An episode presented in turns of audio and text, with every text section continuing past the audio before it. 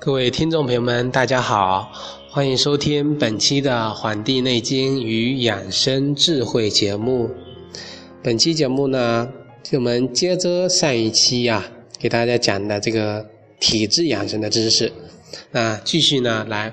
带着各位听众朋友啊，来辨析人的体质。啊，然后分析体质的外在表现，然后呢，告诉大家一些基本的体质养生方面的知识啊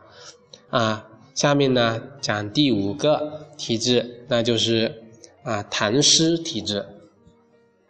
这个痰湿体质啊，目前是比较常见的一种体质的这个类型了。这里的痰呢，并不是一般。啊，概念中的这个痰啊，就是人口中吐出来的这个痰啊，而是指啊人体津液的异常的积流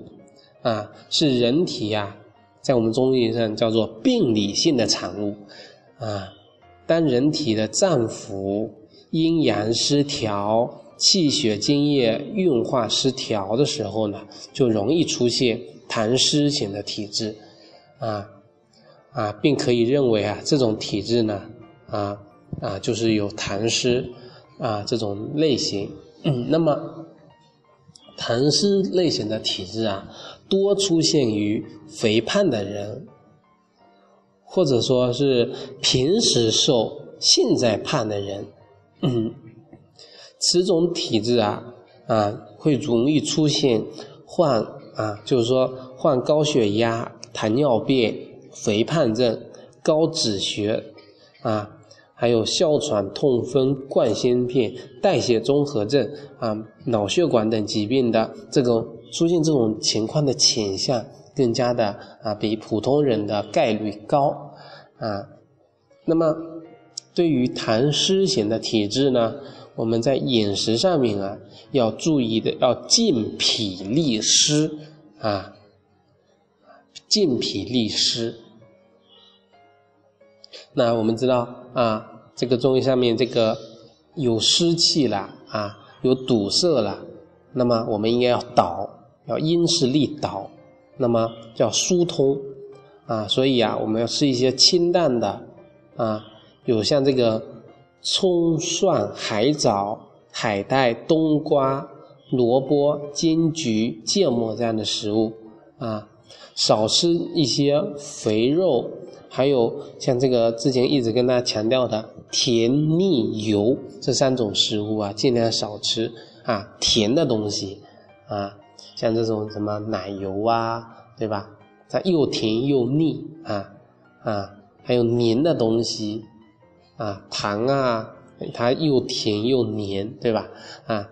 这油腻的东西啊，油炸的一些这些尽量少吃啊，还有啊，戒酒。呃，且最忌讳的就是暴饮暴食和进食速度过快，啊啊，这种，因为我们知道这个痰湿体质，它原则就是要健脾利湿啊。你吃那么快，你的脾胃啊承受不了，还怎么健脾呀？是吧？要细嚼慢咽啊。你嘴上功夫达到了，你就给自己的肠胃减轻了一份的负担啊。你嘴上功夫没达到啊啊，那么。你看，我们咀嚼，它它它是一个物理反应，它虽然有唾沫，也发生一些化学方面的，可是我们到了胃里面，它几乎就是全部都是化学反应。我们物理反反应这个工作没做好啊，我们上一上个流程的事情没做好，我们在下一步做的话，那就做出来的啊，就不是非常的完美的啊，所以啊。在这个饮食上面呢，要再三再三的强调啊。那么在平时呢，就可以吃一些啊淡性温品的一些食物，多吃一些蔬菜水果，尤其呢是一些能够健脾利湿啊、化瘀祛痰的食物啊，就更应该多吃一点。还要注意到保护我们的肠胃啊。啊，饮食上面除了不要暴饮暴食，吃得过快呢，还要注意到就是饮食的要七八分饱呢为好，加强这个体育的锻炼，增强这个体质啊啊，出出汗，对吧？对于人体体内的这个湿气的排泄呢，是有好处的。嗯，那么还有一种湿啊，一种连着痰，比如说病理性的这个啊产物，还连着一个热，那就是湿热了。湿热也就是我们通常所说的水湿。嗯，这个水湿啊，它分为这个内湿跟外湿这两种情况。那么我们就要啊分析啊区分开来。这个外湿呢，就是说由于这个啊气候潮湿，或者说涉水淋雨，或者说是居室潮湿啊，使这个外来的水湿入侵到人体而产生的。比如说啊，住在山区的啊，住在湖边的，住在河边的一些。人啊，他们呢啊，那个地区呢，就湿气呢就比较重，比较大一点啊，对吧？那么啊，所以啊，有的人他可能淋雨了啊啊，或者说一年之中夏季是一个湿热交替的啊组合的一个季节，那么这个时候呢，湿热是最强的。那么这些啊外界的啊外湿入侵到我们的。体内引起来的湿气呀，叫外湿。那这个内湿呢，就是说啊，是一种病理的产物啊，它也是一个病理化的产物了。那么跟我们的消化系统、跟我们消化功能有关啊。这个我们中医中医认为呀，脾呢，它具有运化的功能，它运化什么呀？它运化水湿，啊，若我们的人体呀消化不良，啊，刚才说了，啊，暴饮暴食，吃的过多过饱，吃油腻的、甜食的这些食物，啊，则我们的脾胃呢就不能够正常的运化，啊，运化的不正常，啊，就是说。我们体内加工啊，加工的不完善，啊，就容易出现水货，啊，就容易导致水湿内停，啊，就是停滞在我们体内，它不能排出去啊，啊，运化功能失调了，啊，而且呢，啊，脾虚的人啊，也容易招来外湿的入侵，那么，啊，外湿呢也。经常因为堵塞了我们脾胃呀，又导致我们湿从内生，所以呢，内湿跟外湿啊，两者既独立又关联啊，两者交替啊，两者又独立啊。所谓热啊，则是一种热的象啊，在湿的前面加一个热啊，因为热跟湿呢，同时啊，经常都是同时存在的啊。那么我们知道夏天啊，它就是一个湿热的季节啊，热呢跟湿是组合的。啊啊，夏季啊天热湿重，它们两个呢合并在一起入侵我们的人体，或者说因为湿久不能除而生热。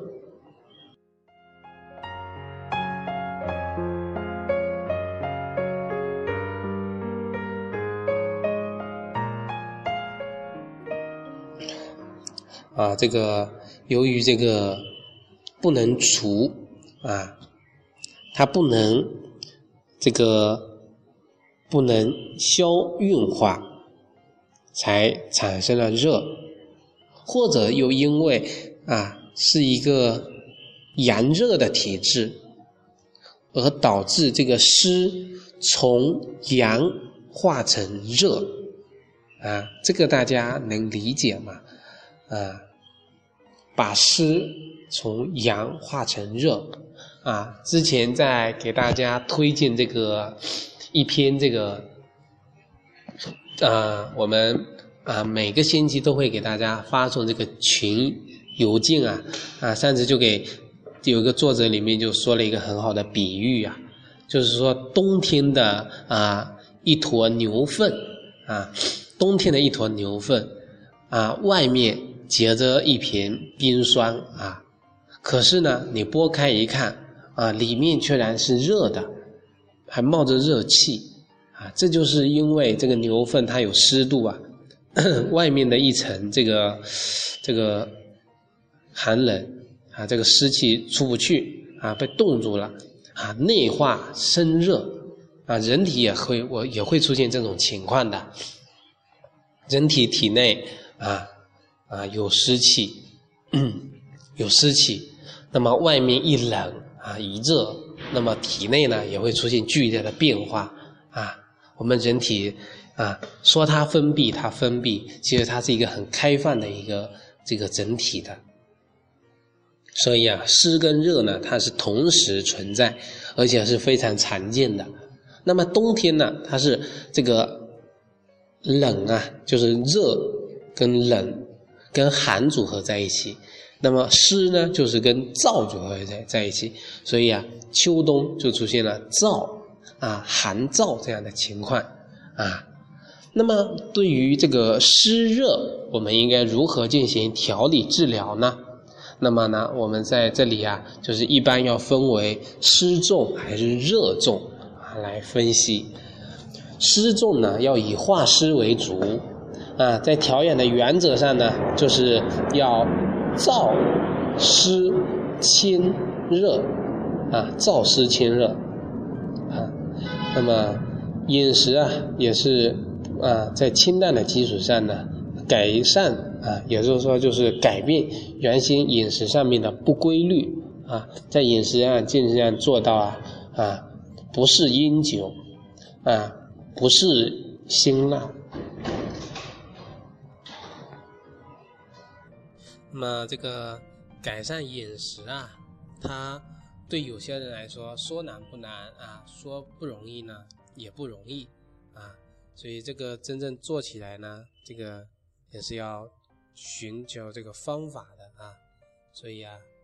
啊，对于这个失重的人啊啊，那么。还是要注意，就是这个湿气啊，它是为主的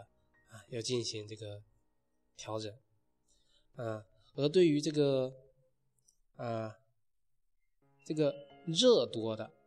啊，对吧？这个热多的，那么就要防止这个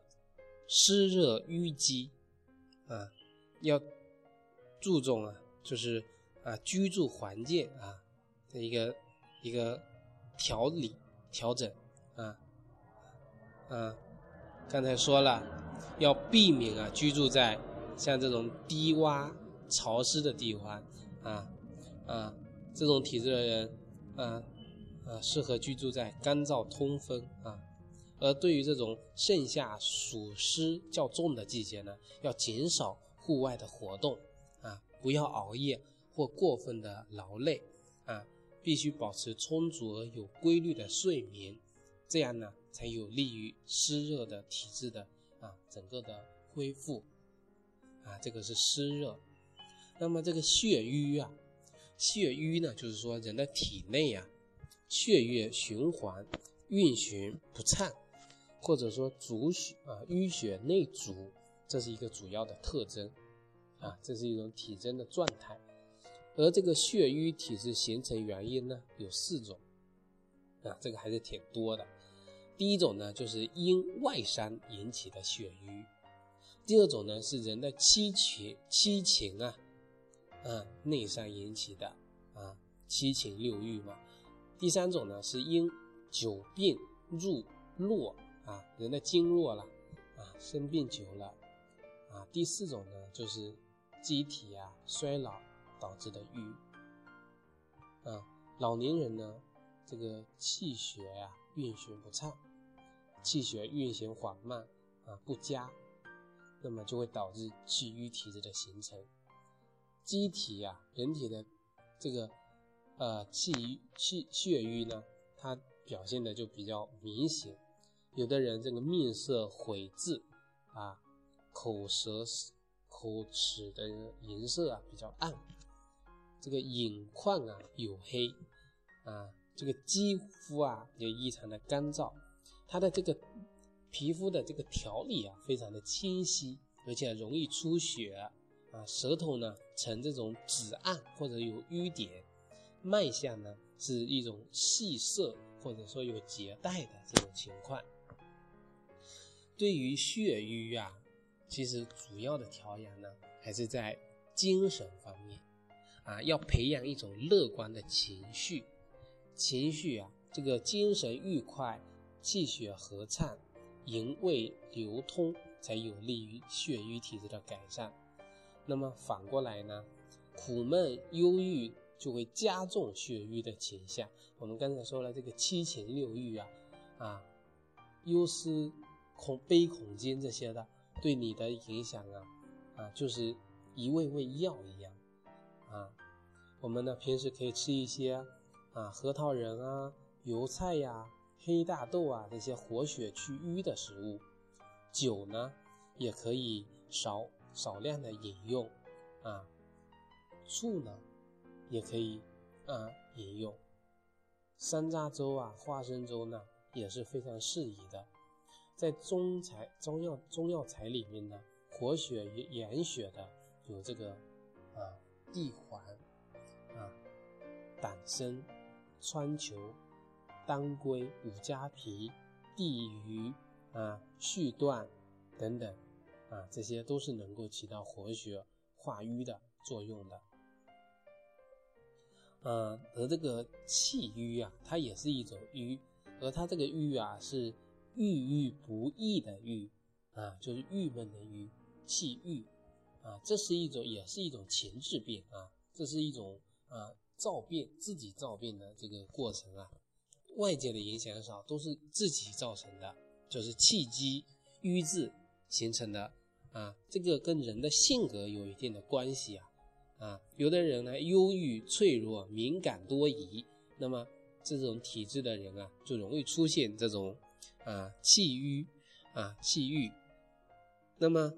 人体之气呀，是人的生命根本啊，运动的根本和动力。机体的各种生理活动呢，实际上就是气在人体中的具体表现。啊，如果当一个人的气呀不能外达而绝，就是集中在人的体内的时候呢，就容易出现气郁。所以啊，中医认为，气郁多由啊忧郁、烦闷、心情不畅所致。长期气郁啊，就容易导致人的血液循环不畅。严重影响到人的健康，啊，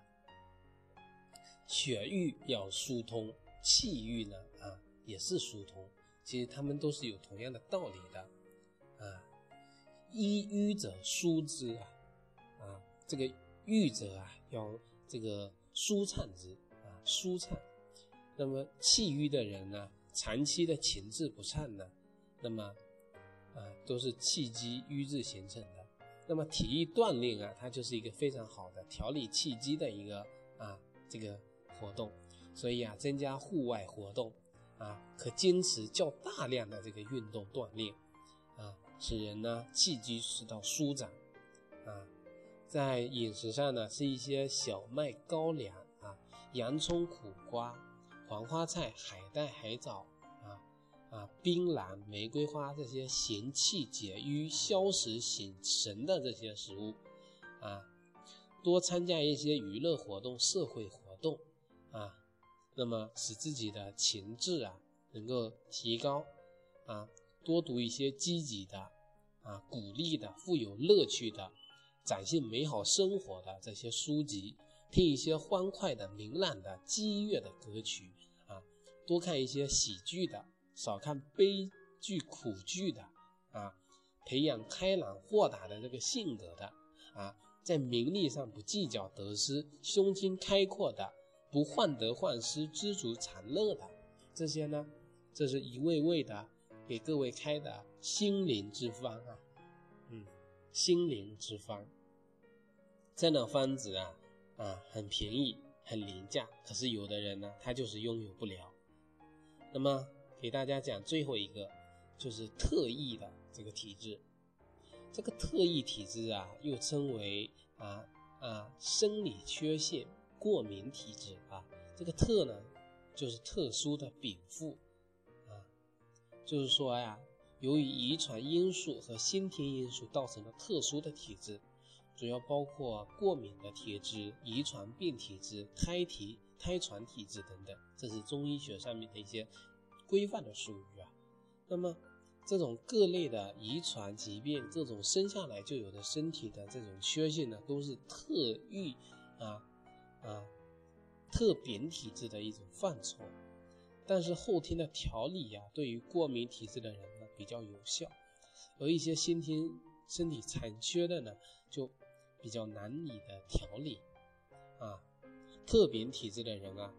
切呢不可急躁，这个恼怒，因为这些不良的情绪啊，容易影响到人体的内分泌平衡，使人的体质啊免疫功能下降，从而隐患各种身体的疾病。呃，常方说呢，若想身无病，心情要平静，不能因为皮肤过敏啊，治疗心切乱用药。在饮食上呢，就要清淡均衡，粗细搭配，荤素搭配合理啊，少吃一些过敏物质啊啊，蚕豆、白扁豆、牛肉、鹅肉、鲤鱼、虾蟹、茄子啊。这个酒、辣椒、浓茶、咖啡这些辛辣制品呢，还有一些啊辛烧发物啊，就尽量少用啊。要保持室内的清洁，被褥、床单的啊清洁，室内装修后的啊清洁。春季呢，少出外这个室外活动，就可以减少这些过敏源啊。不要啊，有有的人呢不适合养宠物啊。对于一些起居上面也要啊有一些规律，积极参加体育锻炼，避免这个情绪情绪上面的一些这个啊紧张，这个呢就是对这种特殊的体质的一种防止了。那么呃讲了两期呢，把我们九种体质都给简要的给大家概括了一下。那么呢？大家呢就好好的学习，把这些体质啊了解一了解，对应对应自己的身体，然后呢按照自己的体质来去生活，慢慢的调理啊。体质的改变啊是一个缓慢的过程啊，少则半年一年，多则好几年，所以呀要有耐心啊，耐得住气啊。那么。感谢大家呢收听本期的《黄帝内经与养生智慧》节目，感谢订阅我们的微信公众号和养生交流群，啊，咱们下期再会。啊，在这里说一下呢，啊，这个体质辨析啊，就是我们